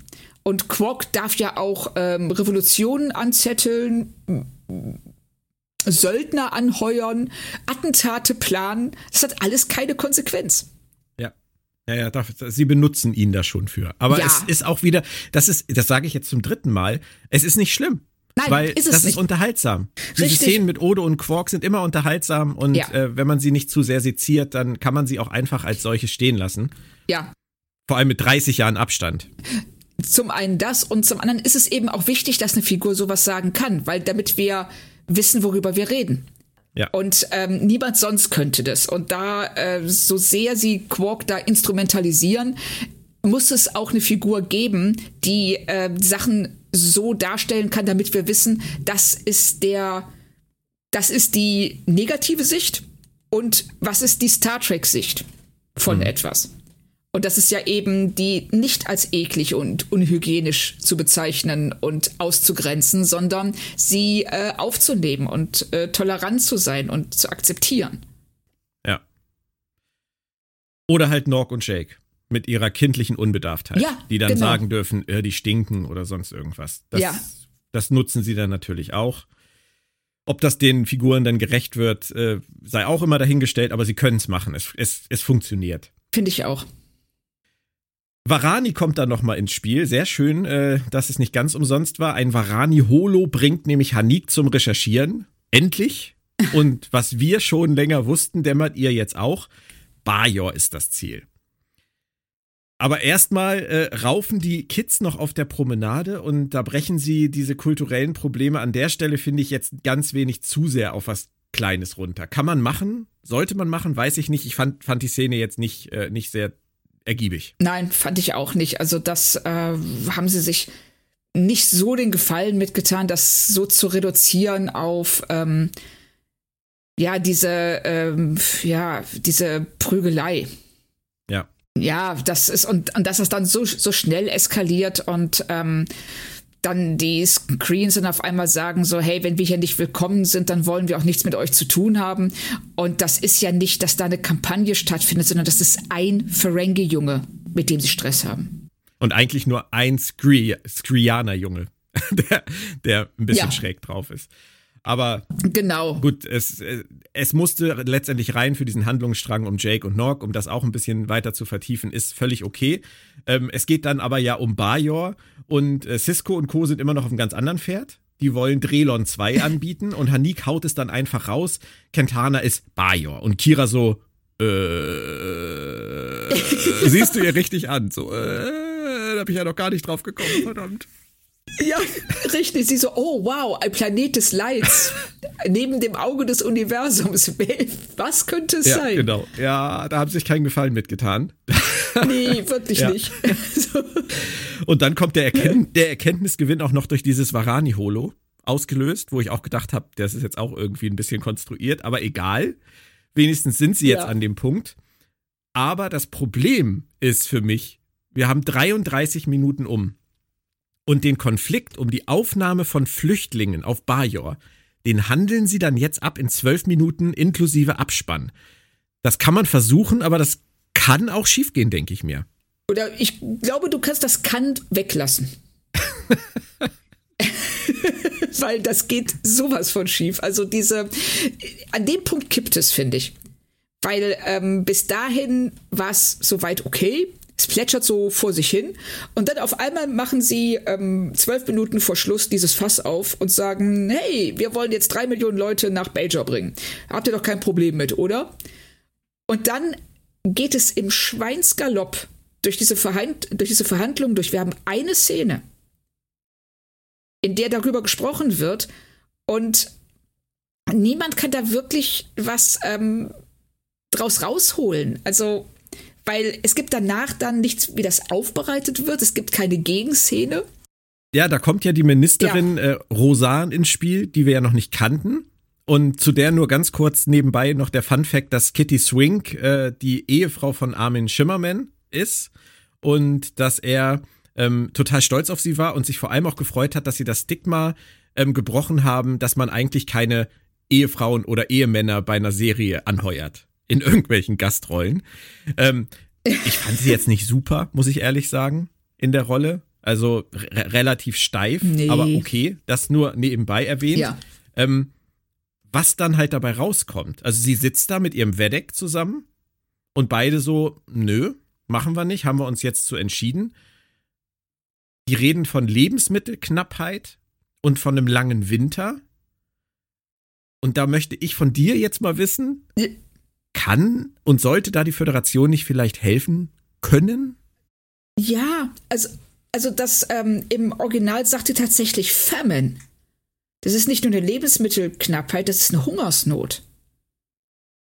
Und sie sagt auch, die, ähm, Hennig sagt ja dann so, hey, ne, da ist diese coole Nordhalbinsel, da lebt kein Mensch. Und dann sagt sie ja, ja klar, lebt da kein Mensch, weil das total verseucht wurde von den Kardassianern. Und, und wir haben Hungersnöte und, und du denkst so, und diese Föderationsstation kreist über dem Planeten und niemand kommt auf die Idee, da mal Hilfsmittel zu schicken oder dieses ja, ja, nicht mehr übrigens. Seit dem Pilotfilm ja nicht mehr. Ja, Sie ja, sind ja, ja im okay, Wurmloch und nicht über dem Planeten. Aber ich sag mal, sind in der Nachbarschaft. Also das, ähm, das die, ne, die ist in unmittelbarer Nähe und ähm, auch vorher. Ich nehme mal an, dass das vorher nicht besser war, bevor sie zum Wurmloch aufgebrochen sind. Es ist, also wir wussten bisher ja gar nicht, dass die Cardassianer jetzt die, diesen Planeten so verseucht haben. Das war für mich zum Beispiel auch eine neue Information und ich hätte auch gerne gewusst, wie überhaupt. Ja. Wodurch überhaupt? Was haben sie eigentlich Richtig. genau gemacht?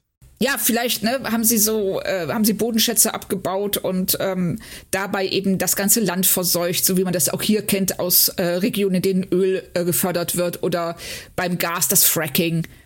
Und äh, das, da, da gibt es ja sicherlich ganz viele Dinge, die da hätten passieren können. Vielleicht war es auch Absicht. Vielleicht haben sie das äh, verseucht, bevor sie den Planeten verlassen mussten, um das den Bajoranern nochmal so richtig zu zeigen.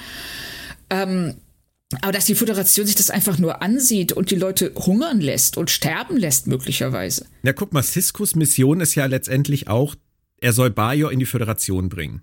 In irgendeiner Form. Das ist ja ein durchlaufendes Thema der Serie, was sie immer ein bisschen im Hintergrund gelassen haben. Leider. Ja.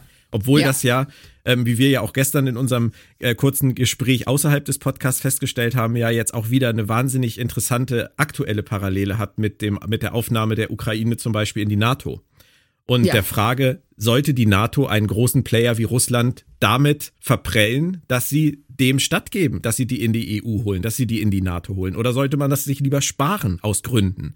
Und genau das Gleiche macht die Föderation hier ja auch. Ja. Bajor in, in die Föderation holen und die Kardassianer vielleicht damit verärgern. Und deswegen ja. dauert das ja auch Jahre. Richtig. Und, ähm, und auf der anderen Seite auch die Frage zu stellen, was wollen denn die Bajoraner?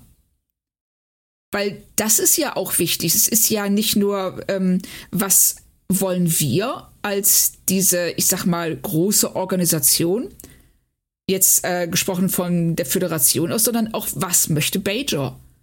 Und was, ähm, und das wird immer auch so ein bisschen unter den Teppich gekehrt.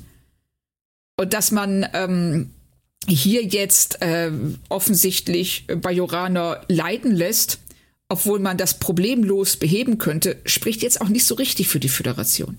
Ja, das ist ja kein Prime Directive-Fall. Nein. Nein, oh, im Gegenteil. Ja. Also es erschließt sich mir gar nicht. Die sind seit anderthalb Nein. Jahren da und lassen Hungersnot zu. Also, ja. ich meine, die müssen ja keine, die müssen ja keine, keine Leute dahin schicken, die da irgendwie dafür sorgen, dass die das da wieder bewirtschaften können. Die müssen auch gar keine Schiffsladungen an, an Lebensmitteln liefern. Was ist mit Replikatoren? Warum stellen die. genau. Ich meine, das ist sowieso ein Problem in Star Trek. Wie hatten wir vorhin schon, diese ganzen Magic Devices, die eigentlich ja. jede, jedes Drehbuch kaputt machen, wenn man sie immer ernst nehmen würde. Das ja. ist ja hier wieder die Frage. Warum haben die nicht längst den ganzen Planeten mit Replikatoren ausgestattet und haben ein Kraftwerk dahin gebaut, meinetwegen, damit das alles mit Strom versorgt werden kann? Irgendwie? Ja. Damit da sowas nicht passiert? Wie kann das angehen, dass die da sitzen und sagen, wir hungern hier seit Jahren, die Föderation guckt zu, deswegen können wir euch leider nicht helfen und Cisco sitzt daneben und sagt gar nichts? Der sagt nichts und äh, vor allen Dingen äh, die Bajoraner sagen noch nicht mal, die Föderation guckt zu und macht nichts, sondern die für die ist das eine Selbstverständlichkeit. Sie sitzen da und hungern und es interessiert keinen. das, sie, sie sagt das ja völlig ähm, nebensächlich. So als ob sie sagen würde, ja, gestern hat's geregnet ändert die Föderation auch nichts dran. Ja, und da sollte man sich fragen, warum Kira sich dann so über die Minister aufregt, dass die irgendwelche Sachen behindern, die sie gerne machen möchte. Warum geht sie nicht zu Cisco und sagt, Junge, die hungern, die sterben da, die leiden da unten. Kannst du bitte mal irgendwas liefern lassen? Ja, genau. Das ist, das müsste der Dialog jeder Folge sein. Ja, richtig. Und dann, das müsste thematisiert werden. Aber das anscheinend wissen das alle und es interessiert einfach niemanden. Ja, und wenn es realistisch wäre, dass die Föderation Bajor hilft, wäre diese ganze Geschichte nicht möglich gewesen. Ja, so sieht's aus. Gut. Ähm, in den engen Begrenzungen dieser dieser Erzählung, dass wir jetzt einfach mal zur Kenntnis nehmen, dass es so ist, wie es ist. Warum auch immer. Es gibt irgendeine Regelung bei der Föderation, dass sie, solange die nicht in der Föderation sind, denen nicht helfen. Und sie sterben lassen. Lass sie sterben. ähm, dann kann man die Bajoraner mit ihrer Argumentation aber doch zumindest verstehen, oder? Dass sie sagen, wir können ja. unsere eigenen Leute nicht und wenn ihr da lebt und es gibt wieder so einen Winter und ihr da oben sterbt und ihr da oben leidet und verreckt, dann müssen wir euch helfen, weil wir den Anspruch hätten, euch zu helfen, aber wir können es nicht. Richtig. Und da finde ich auch, dass Hennig da sehr ungerecht ist. Dass sie das so, sie sagt ja dann so, nein, es wird nicht passieren, weil wir sind Farmer und wir können dieses Land äh, fruchtbar machen. Und sie hat überhaupt keine Ahnung. Sie ist noch nie da gewesen. Nee, und, äh, selbst unter Normalbedingungen kannst, kann kein Farmer sagen, die Ernte ist jedes Jahr so und so. Ja, genau, weil da, da, wie, das sagt die Ministerin ja auch, dass äh, der letzte Winter so hart und lang war. Und wenn das wieder passiert, dann und dann würden sie halt Probleme bekommen. Und sie reden hier über ein Land, in dem sie nie gewesen sind. Sie wissen nicht, was sie da anbauen können. Und ähm, dass sie da einfach das so darstellt und sagt, nein, nein, wir kriegen das hin, wir machen das, ihr müsst uns auch nicht helfen. Worauf die Bajoraner richtigerweise sagen, doch natürlich müssen wir das, weil wenn ihr hier seid, dann unterliegt ihr unserer Verantwortung, es ist unsere Pflicht, euch zu helfen. Ja. Und womit sie schon deutlich weiter sind als die Föderation anscheinend. Also, aber. Das kann ich auch komplett verstehen. Also als Mikrokosmos-Argumentation jetzt innerhalb dessen, was wir hier ja. jetzt erzählt bekommen. Ich könnte hier jetzt bei uns auch keine, sage ich mal, in Relation jetzt irgendwie keine 50 Flüchtlinge aufnehmen, wenn ich sie versorgen müsste. Ja. Weil das, weißt du, man, man muss sich selbst versorgen und wenn man, wenn man weiß, dass es, dass es nicht reicht für mehr als die Leute, die, die da sind, wie willst du das machen? Wie willst du das dann danach rechtfertigen? Wie willst du den Leuten gerecht werden? Das geht einfach nicht. Und es ist reflektiert von den Bajoranern, dass sie sagen, es geht nicht. So, muss man ihnen zugestehen. Richtig, vor allen Dingen, weil es ja eine ähm, gute Alternative gibt. Es ist ja nicht so, also wenn jetzt die Alternative wäre, wenn die Screens nicht aufgenommen werden, sterben sie. Ja, und das ist halt überhaupt nicht der Fall. Nein, es ist gar nicht der Fall, weil Cisco sagt von Anfang an, hey, guck mal, Draylon 2, total cooler Planet. Da läuft, ne, da ist niemand, das ist fruchtbar, das ist ähm, gemäßigtes Klima. Da werdet ihr als Farmer werdet da ganz toll zurechtkommen. Obwohl wir euch nicht Und helfen. Das, obwohl wir euch nicht helfen, weil so sind wir nicht drauf, sorry. aber Hennig lehnt das ja sofort ab mit dieser religiösen, also fast schon religiösen Begründung dass, also der Prophezeiung, dass der Planet ist, zu dem sie gerufen werden und dem sie äh, Glück bringen werden. Aber sie ist nicht bereit, die das äh, aus der Perspektive der Bajoraner zu sehen, die diese Prophezeiung weder kennen noch ernst nehmen müssen. Ja, und sie tun sich da auch keinen Gefallen damit, die Anführerin, die, die sie ja nicht ist. Aber wir, wir wissen ja, dass Frauen besser führen können bei den Skria. Sie zu schreiben wie jemand, der sich hinstellt und sagt, ich will, was ich will, weil ich's will. Und nichts ja. anderes. So. Ja, der die doch mal mit dem Fuß aufstampft. Genau, das ist, das ist nicht gut. Das ist ein so Nein. konstruiertes Dilemma, was sie da haben. Und ähm, Drelon 2 ist perfekt. Ja, nein, es entspricht nicht der Prophezeiung. Das verstehe ich ja auch. Und das wäre vielleicht super schön gewesen, diese Prophezeiung zu erfüllen. Das ist denen vielleicht auch wahnsinnig wichtig. Aber es geht ums Überleben ihrer drei Millionen Leute. Ja, und ähm, dass dadurch, dass sie diesen Konflikt ähm, zu einem Nicht-Konflikt machen, weil wie das, äh, wenn sie nicht aufgenommen werden, werden sie nicht leiden. Sie werden nicht leiden, sie werden nicht sterben, sie werden im Gegenteil sehr wahrscheinlich ein wesentlich besseres Leben führen, als wenn sie sich durchsetzen würden. Mhm. Ja. Und äh, dadurch machen sie den Konflikt äh, oder auch das Anliegen des, der Screens ähm, ja, unrealistisch und äh, machen die unsympathisch. Also gerade Hannick, mhm. auch äh, wie sie dann ähm, Kira angeht. Ja, ja. Warum macht sie das? Also Kira sagt, nein, ich, ich kann dir nicht helfen. Und ähm, Hennig muss auch klar sein, dass sie nicht erwarten kann, dass jemand wie Kira erstmal, welche, welche Macht steht, gesteht sie ihr denn zu? Also, was, was glaubt sie, wer Kira ist? Ja, vor allem, weil, weil die Ministerin, es ist ja zumindest auch eine Frau. Das, das haben sie ja nicht auch noch irgendwie aufgebracht, dass ein Minister kommt, ja. den Herr Nick dann vielleicht irgendwie nicht, nicht ernst nehmt. äh, als Ansprechpartner. Nein, es ist eine Frau und die steht über Kira und das muss dann auch mal so akzeptiert werden. Und das machen sie ja dann auch noch, als Kira Hanik nochmal besucht. Ja. Da überziehen sie es nochmal. Ich meine, Kira kann echt nichts dafür. Und, und Hanik hat offensichtlich noch nie irgendwas von Kompromissen gehört. Es ist überkonstruiert bis sonst wo. Nein, richtig. Genau, und ähm, das Interessante ist ja, dass sie den eigentlichen Konflikt, ähm, der ja auch ähm, bei Flüchtlingen eine ganz große Rolle spielt, nämlich dass die Screens selber nichts entscheiden dürfen. Die werden rumgeschoben. Also es wird gesagt, ähm, das ist gut für euch, das müsst ihr machen. Und da sehe ich einen Konflikt drin, was Selbstbestimmung angeht. Aber den machen sie gar nicht auf, sondern sie reduzieren das auf dies, ich will das, ich krieg es nicht, ich bin Wobei die Föderation ja nichts, nichts Schlechtes macht. Also ich meine, die haben ein, da, da gibt es ein Problem und die Föderation bietet eine gute Lösung an und bietet auch noch wahrscheinlich zusätzlich, auch wenn es nicht artikuliert wird, sie bieten an, dass sie sie dahin fliegen. Da kommen ja am Ende ganz viele Schiffe und so weiter. Und sie werden ihnen sicherlich auch irgendwie Starthilfe geben. Man kann der Föderation ja, jetzt grundsätzlich erstmal überhaupt nichts vorwerfen.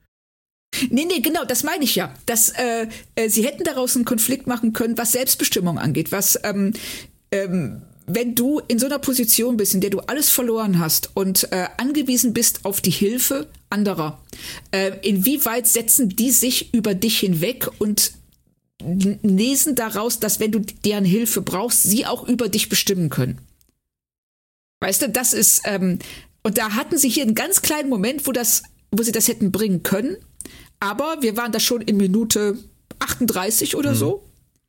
Und sie konnten das von der Seite nicht mehr beleuchten. Vielleicht hätten sie es auch gar nicht gewollt. Aber das wäre tatsächlich interessant gewesen. Aber es lief anders. Ähm, und wir hatten, du hast es gerade fast richtig gesagt, noch sechs Minuten übrig äh, zu diesem Zeitpunkt. Minus Abspann übrigens. Ähm, aber es war noch nicht vorbei. Und die Unterhaltung zwischen Jake und Tumak war dann der Auftakt für das, was noch folgen sollte. Und wie ich fand, auch nicht so richtig hilfreich. Jake ist halt ein Teenager. Aber der haut da in dieser Essensschlange raus ich würde auch nicht leben wollen. Ich meine, das hilft jetzt keinem, aber kann man Nein. ihm das vorwerfen in seinem Alter? Nein, natürlich nicht. Vor allen Dingen, er, äh, er meint das ja gar nicht so. Also, Tumak sagt zu ihm, willst du da leben? Und er sagt, nein, weil ich habe hier ein Zuhause und hier ist mein Vater und hier sind meine Freunde und meine Schule. Wieso sollte ich da leben wollen? Und das bezieht sich, das ist ja eine ganz andere Situation als die, in der Tumak ist. Ja, klar.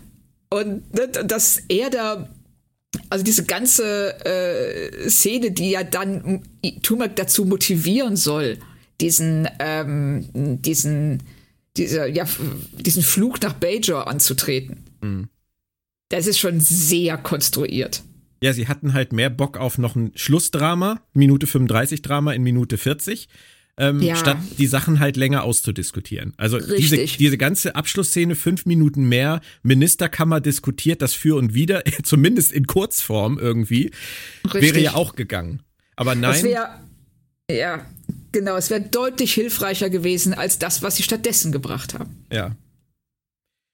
Du hast gesagt, er kapert ein Schiff, wie auch immer, Odo ist mal wieder nicht im Bilde und äh, will es auf seine Weise regeln. Die Bajoraner reagieren, wie ich finde, recht souverän relativ lange. Und ja. äh, aber Tumek und seine Leute nicht. Und so kommt's, wie es kommen muss. Das Schiff wird zerstört, alle sind betreten.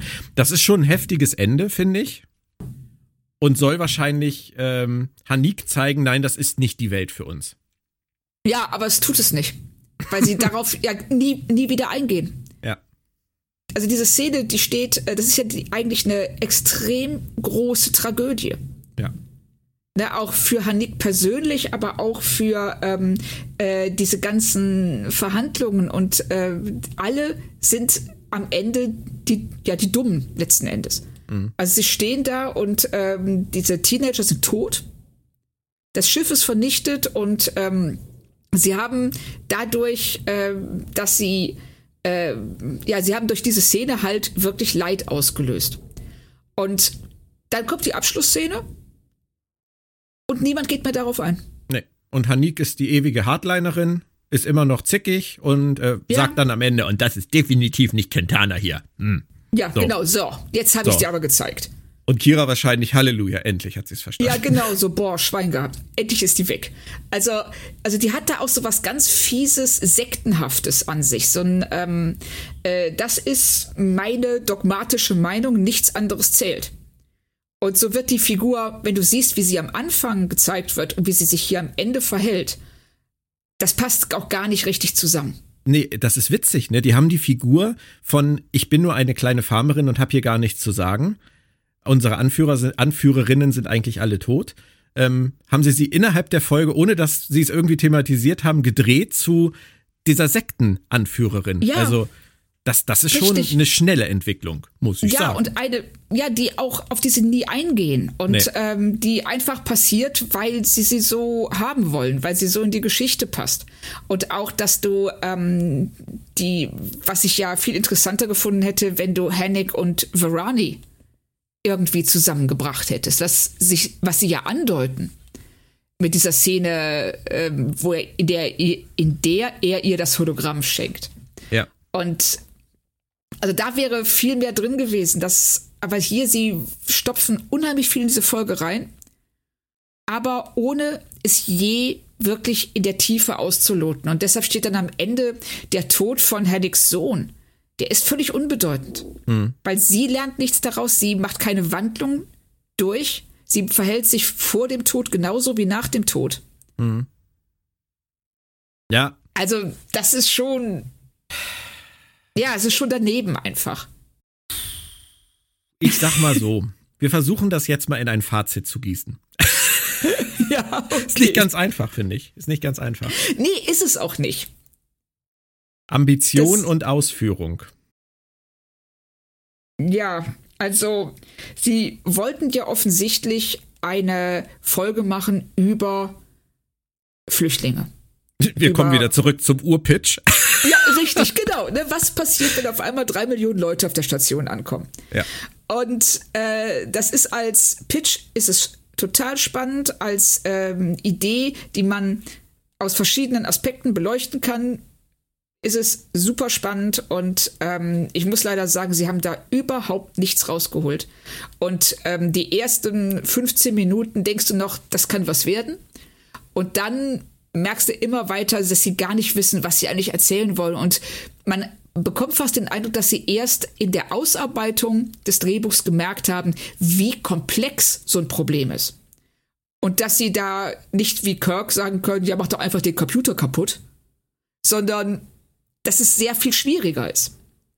Dann haben und, sie ganz viele kleine Szenen reingeworfen, um diese ganzen ja. Aspekte irgendwie zu berücksichtigen. Mit kulturelle Unterschiede, die, die stinken, die häuten sich, die zahlen nicht, die kennen das nicht, die würden klauen, die, die nehmen Essen von den Tischen, die wollen hier nicht leben, die wissen gar nicht, was sie wollen, die sind nicht die wissen das nicht zu schätzen und ja, genau, äh, ne? genau. all diese Dinge und die Bajoraner sehen das nicht, was da für eine Option, was da auch für eine Chance drin liegt, gemeinsam aus dieser Krise gestärkt hervorzugehen. So viele Sachen, die da ja. passieren und keine wird richtig verfolgt.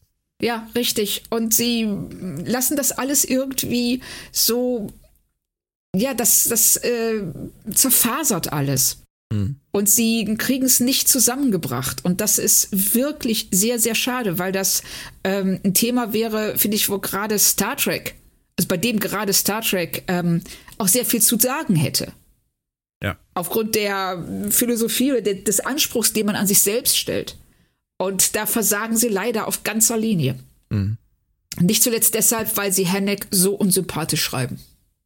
Da ist so eine Folge wie Progress, wo es ja auch um Selbstbestimmung geht zum Beispiel, Umsiedlung. Ja. Das, das größere, das, das größere Wohl, das Wohl der, der Masse gegen das Wohl des Einzelnen, wo sie wirklich 45 Minuten zwei Leute darüber sprechen lassen, ist mir dann viel lieber als diese, dieser Mischmasch aus so vielen Ansätzen, die alle nicht zusammenkommen irgendwie. Richtig. Ja, schade. Ja, wirklich sehr, sehr schade und ähm, hätte mir auch viel mehr von der Folge gewünscht und auch, äh, ich habe auch ehrlich gesagt mehr erwartet, obwohl ich null Erinnerung daran habe. Ähm, aber alleine aufgrund des Themas, äh, ich hätte gedacht, das ist, dafür ist Star Trek wirklich ähm, optimal vorbereitet. Darauf ist Star Trek optimal vorbereitet und da holen sie bestimmt was Gutes raus. Haben sie nicht. Ähm, ich sag mal zwei von fünf bin ich bei dir. Und der Schlingerkurs der zweiten Staffel setzt sich tatsächlich noch fort. Das oh ist übrigens etwas, nein, nein, ich, ich meine bisher. Ähm, Ach so. Das, das ist etwas, was ich übrigens auch über Voyager in Erinnerung habe. Ich fand damals, ähm, oder auch über Enterprise, fand ich damals tatsächlich, dass sie mit den zweiten Staffeln ein bisschen in Schlingern, mehr in Schlingern gekommen sind, als vorher abzusehen war. Ja, das Warum stimmt. auch immer. Und das scheint tatsächlich, auch wenn es sich bei mir in der Erinnerung anders abspielt oder abgespielt hat, scheint es auch bei DS9 so zu sein, dass sie in der zweiten Staffel auch wieder ihre Zeit brauchten, um irgendwie ihre Linie zu finden. Ja, also das merkt man hier extrem. Also vor allen Dingen, weil man dachte, nach der ersten Staffel haben sie sehr viel gelernt über sich und über die Art von Geschichten, die man auf so einer Raumstation erzählen kann. Und dann merkt man ja, wie du schon anfangs gesagt hast, dass der Störer der Woche eben viel stärker in den Hintergrund tritt. Aber sie wissen nicht so richtig, was sie stattdessen bringen sollen. Mhm. Ja. Und ja, schade. Es war mir trotzdem eine Freude, drüber zu reden. Vielen Dank. Ja, mir auch. Also. Alle, die gefragt haben, ähm, die Discovery-Edition war auf vier Ausgaben angelegt. Diese sind durch seit äh, vergangener Woche. Also es kommt keine Fortsetzung mehr. Ähm, Finde ich ja schön, dass es so viele interessiert hat. Ich freue mich auch, dass so viele fragen, ob es weitergeht. Es ist im Moment nicht geplant. Wir wünschen euch weiterhin viel Spaß bei der ersten und zweiten Staffel auf Tele 5. Aber im Moment gibt's da von uns nichts weiteres zu. Ähm, nächste Woche kümmern wir uns deswegen auch nur um Episode 11 aus der zweiten Staffel von Star Trek Deep Space Nine. Die heißt Rivals, Rivalen. Weißt du noch, worum es da geht? Keine Ahnung. Ich weiß, dass äh, ein ich glaube, es ist ein El Aurianer namens Matusch oder so, der okay. auf die Station kommt und ein zweites Glücksspiel-Etablissement eröffnet und äh, Quark damit in den Wahnsinn treibt. Das ist eine Comedy-Folge, so wie ich das erinnere, wo es einfach darum geht, dass es dass kein Platz auf der Station ist für zwei Bars. ich glaube auch, es, es gibt eine Szene, wo sogar ähm, Morn dann die Seite wechselt. ja, doch. Ja, jetzt wo du sagst, ich erinnere mich ganz dunkel. Aber ich glaube, ich fand die damals zumindest sehr unterhaltsam. Okay, das wäre doch schon mal was. Das reicht ja auch manchmal einfach. Das reicht manchmal einfach, genau. Richtig. Ne? Es muss ja nicht immer die große philosophische Debatte sein, sondern einfach nur was, was einen gut unterhält für 45 Minuten und wonach man zufrieden den Fernseher ausmacht. Die große philosophische Debatte ist halt auch schwieriger zu realisieren. Deswegen verhebt, verhebt man sich ja auch gerne an solchen Dingen auch als Stimmt. Schreiber. Von daher ist es ja manchmal vielleicht ganz gut, einfach mal was Seichteres zu gucken. So wie Rätsel ja. Fenner. vielleicht nicht. vielleicht nicht ganz so seicht, aber. Dann verabschieden wir uns für heute, äh, hören uns nächste Woche wieder hier bei Planet Track FM. Bleibt ihr alle gesund und schön. Tschüss.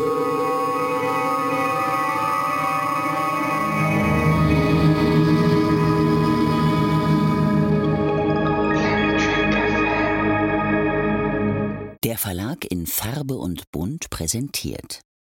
Fantastische Welten in Farbe und Bunt